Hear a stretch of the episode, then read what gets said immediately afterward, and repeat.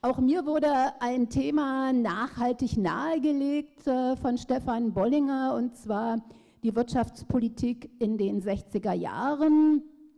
Ich habe das dann etwas modifiziert und äh, frage, was kann und soll heute Beschäftigung mit DDR-Wirtschaftswissenschaft und Politik, äh, insbesondere in den 60er Jahren, bringen und was heißt das?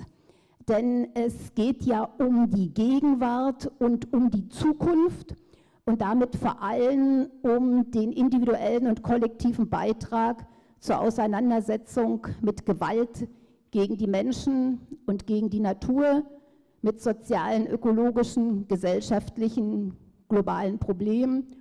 Und in diesem Kontext geht es natürlich dann auch ähm, um Wirtschaft, Wirtschaftswissenschaft, Wirtschaftspolitik, politische Ökonomie. Und es geht ja vor allen Dingen darum, eine Möglichkeit sozialistischer Entwicklung äh, zu erhalten, zu mehren und zu nutzen. Äh, denn es dreht sich vieles um Hunger und Seuchen, um ein, eine wachsende Weltbevölkerung, äh, die ja schließlich ähm, vernünftig leben will. Und das ist ohne eine dezentralisierte, anders geartete Wirtschaftsentwicklung nicht zu schaffen. Aus diesem Grunde die Frage, was hilft uns Auseinandersetzung mit Erfahrungen, um hier Schritte zu ähm, Problemlösungen zu entwickeln. Ende 2013 fand in Leipzig anlässlich des 50. Jahrestag der Nöspel-Richtlinie, also Nöspel, neues ökonomisches System der Planung und Leitung der Volkswirtschaft, ähm, eine Konferenz von Praktikerinnen und Theoretikerinnen des NÖS, des neuen ökonomischen Systems, äh, beziehungsweise des ÖSS, des ökonomischen Systems des Sozialismus statt. Äh, in der Richtlinie hm, gibt es interessanterweise die ökonomische Kategorie Markt gar nicht. Die Konferenzbeiträge 2013 mündeten in das äh, lesenswerte Buch hm, Ulbrichts Reformen, das neue ökonomische System, eine verpasste Chance der DDR. Warum also jetzt äh, mein Gerede zu diesem Thema einmal um ähm, die verpasste Chance der DDR doch etwas weiterzuführen äh, in die Frage verpasste Chance eines sozialistischen Versuches und um äh, sowohl die Beiträge in diesem Buch kritisch zu reflektieren, als auch äh, Neues, seitdem Gelerntes äh, einzuspielen. Insbesondere hat insbesondere Klaus Steinitz auch nach 2013 vieles geschrieben, um Erfahrungen der DDR äh, wissenschaftlich und politisch produktiv zu machen.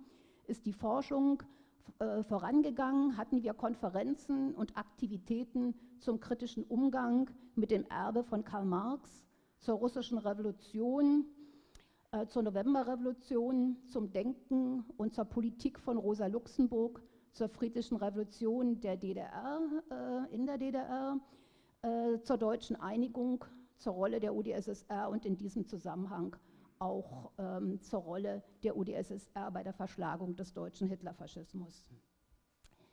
Es geht um das Verständnis von Sozialismus und sozialistischer Politik, um emanzipativ-solidarische Bewegungen von unten, um die Auseinandersetzung äh, mit Staatsfixiertheit und mit Staat, aber auch mit der Unterschätzung ähm, von Staat, um die Grenzen und Möglichkeiten der Marktwirtschaft, äh, wie sie insbesondere jetzt auch neu geführt wird. Hier ähm, ein Beispiel äh, für ähm, eine neue Diskussion, äh, Marktwirtschaft reparieren, von öko ökologischen ähm, Ökonomen geschrieben. Mich interessiert ausgehend vom Thema und dem entsprechenden Material der Umgang mit Widersprüchen, die Auseinandersetzung mit einem spezifischen Industriemodell, das zum Fordismus führte, durch diesen geprägt wurde und diesen mehr oder weniger entwachsen ist bzw. entwächst, aber nicht im produktiven Sinne, produktiv jetzt ökologisch und sozial nachhaltig.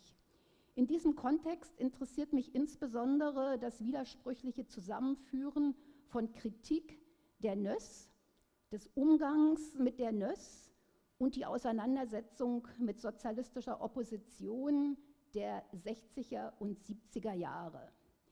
Mich hat schon etwas verwundert, dass es in dem erwähnten 2015 herausgegebenen Tagungsband keine Bezüge auf die internationale sozialistische Entfremdungsdiskussion gibt, zumal diese ja sogar schon vorsichtig und zaghaft in dem Buch ähm, Politische Ökonomie des Sozialismus und ihre Anwendung äh, in der DDR von 1900 69 reflektiert wird.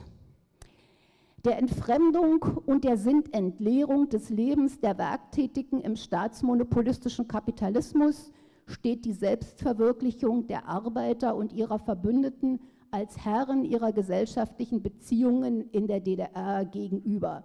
Das jedenfalls wurde versucht, auch und insbesondere mit der Nöss.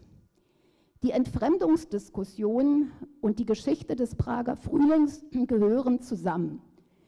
Sie stand im Zentrum des wesentlich von Ernst Bloch, Erich Fromm und Herbert Marcuse ausgehenden Versuches, die sozialistische Opposition im Osten und im Westen zu einer internationalen Offensive für Sozialismus zusammenzuführen. Es hat mich auch etwas äh, gewundert, dass sich nirgendwo im Tagungsband Hinweise auf Schriften von Rudolf Barrow, Wolfgang Harisch, Robert Havemann fand, obwohl sie sich ja schon mit äh, dem Wirtschaftsmodell und globalen Problemen auseinandergesetzt hatten.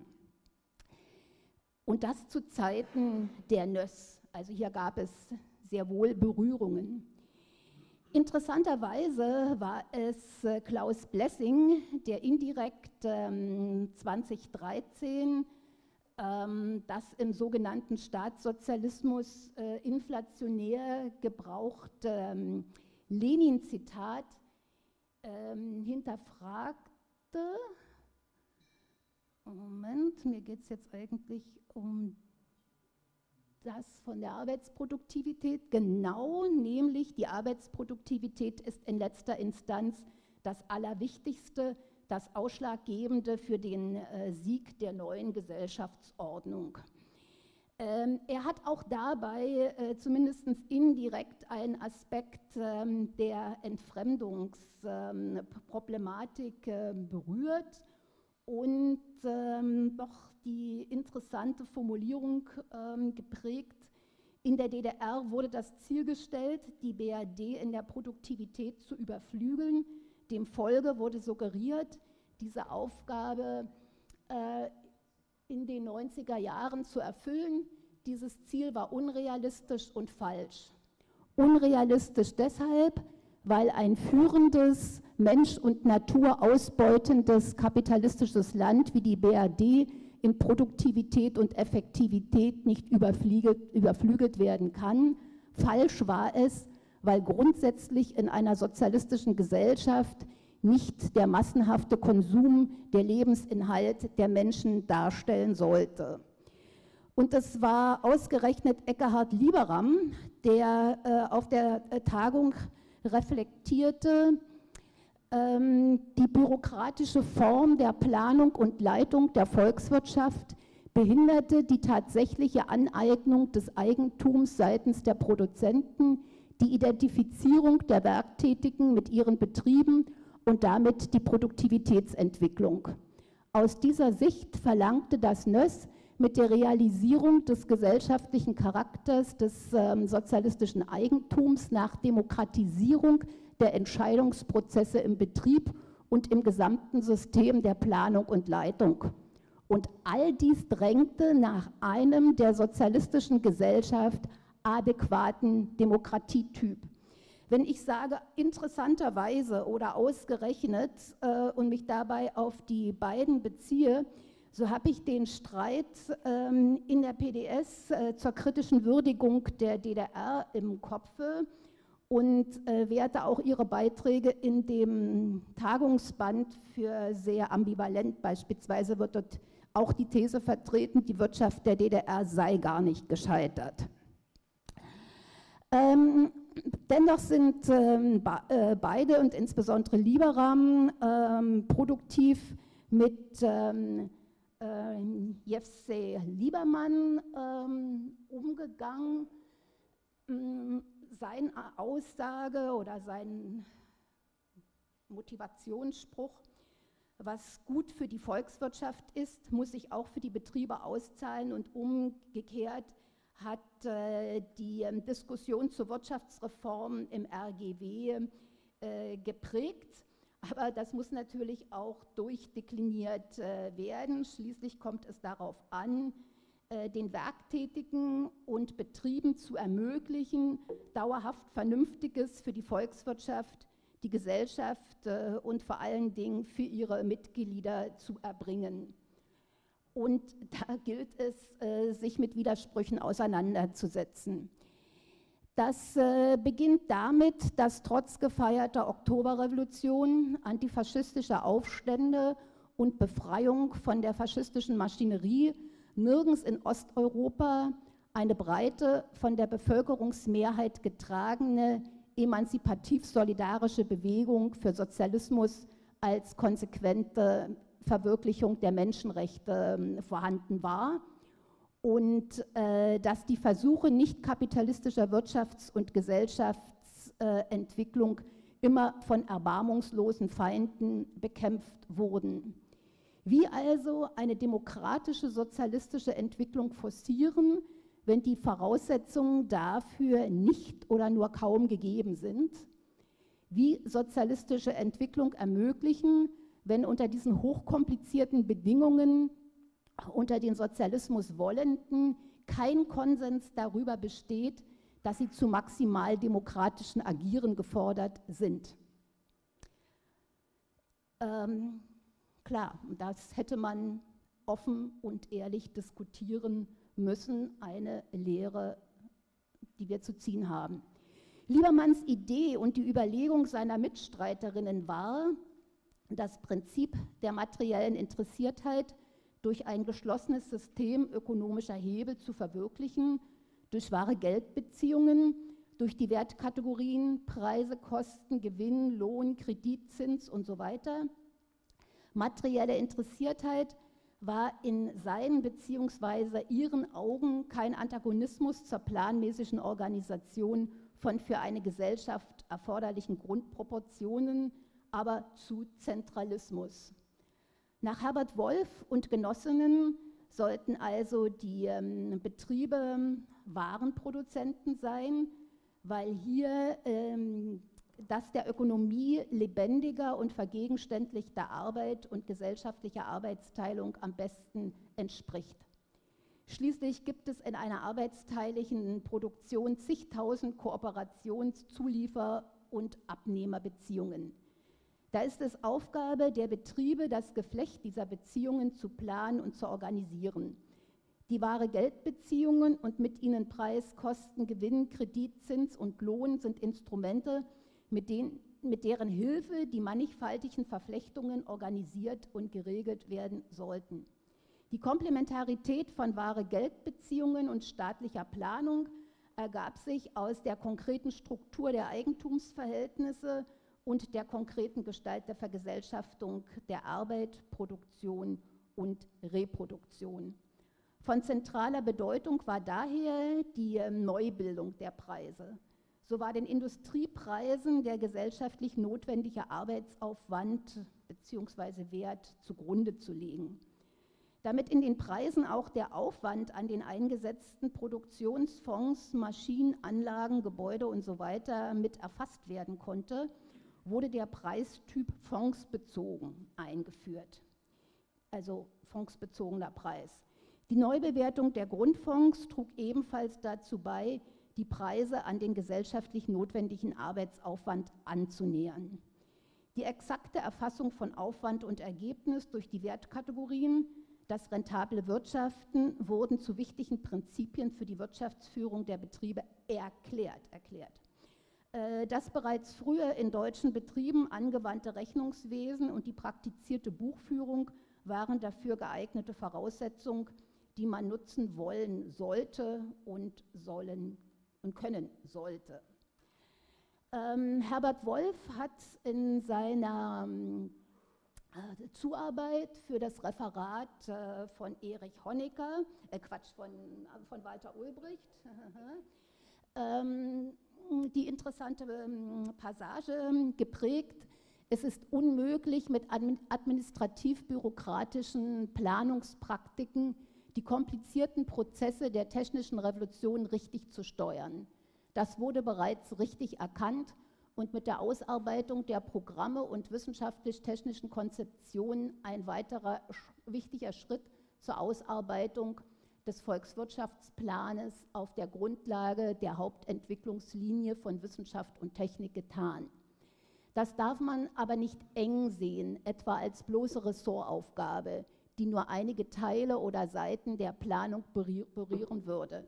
Ähm, dieses Material von Herbert Wolf in dem Tagungsband ist äh, ausgesprochen ähm, lesenswert. Aber interessanterweise spielt in diesem Tagungsband die Unterscheidung von Produktionsmitteln und Konsumtionsmitteln von Industrie-, Groß- und Einzelhandelspreisen, von Export- und Importpreisen keine rechte Rolle. Und so verweise ich mal auf den Dissidenten Rudolf Havemann. Ähm, hier ist ein Text von ihm, der jünger ist als äh, 1990, nämlich aus den 70er Jahren. Aber das Buch ist in der DDR erst äh, 1990 herausgekommen. Äh, und ich zitiere mal und werde ähm, dabei Passagen abkürzen und zusammenfügen. Ähm, Nirgends wird Wachstum mit mehr Ergebenheit angebetet als in den Staaten des realen Sozialismus. Die Growth-Diskussion könnte ich heute sagen, äh, aber weiter. Die Außerachtlassung des Wertgesetzes ist nur möglich, weil es keinen die Preise regulierenden Markt gibt. Aber das Wertgesetz wirkt immer wenn nur Waren und Leistungen in irgendeiner Form gegeneinander austauschbar sind. Dass die Differenz zwischen Preis und Wert von der Volkswirtschaft in jedem Fall aufgebracht werden muss, gerät allzu leicht in Vergessenheit. Die subventionierten Niedrigpreise für Grundnahrungsmittel, Mieten, Strom, Gas und Kohle, öffentliche Verkehrsmittel, Zeitungen, Zeitschriften und Bücher bewirken, dass die elementaren Grundlagen der menschlichen Existenz schon bei ziemlich geringen Einkommen ge gesichert sind. Die Differenz zwischen den Preisen dieser Waren und Leistungen und den tatsächlich für ihre Erzeugung aufgewandten Kosten müssen die Leute mit den höheren Einkommen bezahlen bei, beim Einkauf teurer Luxusartikel. Eine der wichtigsten subventionierten Waren ist die menschliche Arbeitskraft, der Arbeiter und Bauern selbst. Es ist offensichtlich, dass in diesem System die tatsächlichen wirtschaftlichen Aufwendungen bei der Produktion nicht anhand gezahlter Preise und Löhne berechnet werden können. Wenn Waren für den Export produziert werden, so muss man sich an die Weltmarktpreise halten. Das, die scheinbar niedrigen eigenen Gestehungskosten verleiten unsere Exporteure sehr häufig zu einem Handelsdumping als ähm, Außenhändlerin kann ich das äh, bestätigen, muss es leider auch bestätigen.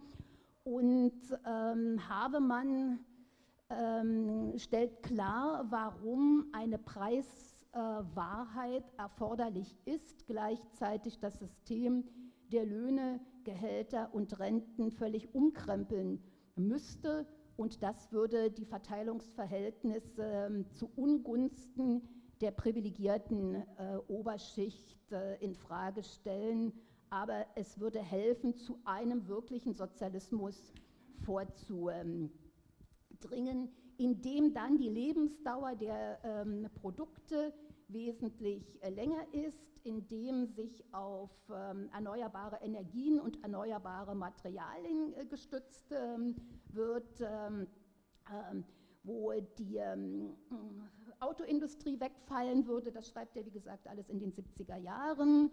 Ähm, wo Ressourcen eingespart würden, weil der jährliche Wechsel der Mode, äh, das soziale Statusmodell, Reklame und Überfluss konkurrierender Waren wegfallen äh, würde. Die Massen, ja, ähm, ähnliche Gedanken wurden, wie ja allgemein bekannt, äh, von Otta Schick ähm, weitergeführt, äh, aufgenommen und weitergeführt. Und ähm, abschließend vielleicht ähm, dass ähm, Otta Schick schon nach dem Ende äh, des Prager Frühlings formuliert hatte, eine sozialistische Synthese von Plan und Markt könnte das wirtschaftliche Modell der nächsten Zukunft werden, vereint mit einem wissenschaftlich und demokratisch organisierten politischen System ist es das äh, gesellschaftliche Zukunftsbild, welche als humane sozialistische Gesellschaft bezeichnet werden kann. Aber nun wurden gerade die Ereignisse in der CSSR zum Anlass ähm, genommen, um äh, zu begründen, warum das NÖS keine Zukunft ähm, haben darf, warum die Wirtschaftsreform gestoppt ähm, werden müsse. Und ähm, Brezhnev hatte in Honecker da einen Partner, ähm, es gab äh, sowohl in den Parteileitungsgremien als aber auch äh, in der Bevölkerung, besser gesagt erstmal in der Partei, keine Kräfte, die sich zur Verteidigung der Idee des NÖS ähm, haben aufgeschwungen. Dass das NÖS gar nicht so weit gegangen ist, wie das, was Havemann entwickelt hat, ist eine andere Frage. Aber selbstverständlich hätte ein Weitertreiben der, der NÖS dazu führen können. Und wir würden heute über globale Probleme und sozialistische Perspektiven anders äh, reden können. So, äh, jetzt will ich natürlich nicht weiter spekulieren, aber äh, machen Punkt mit der Frage, ja, was lernt uns das? Bewusst jetzt grammatikalisch falsch.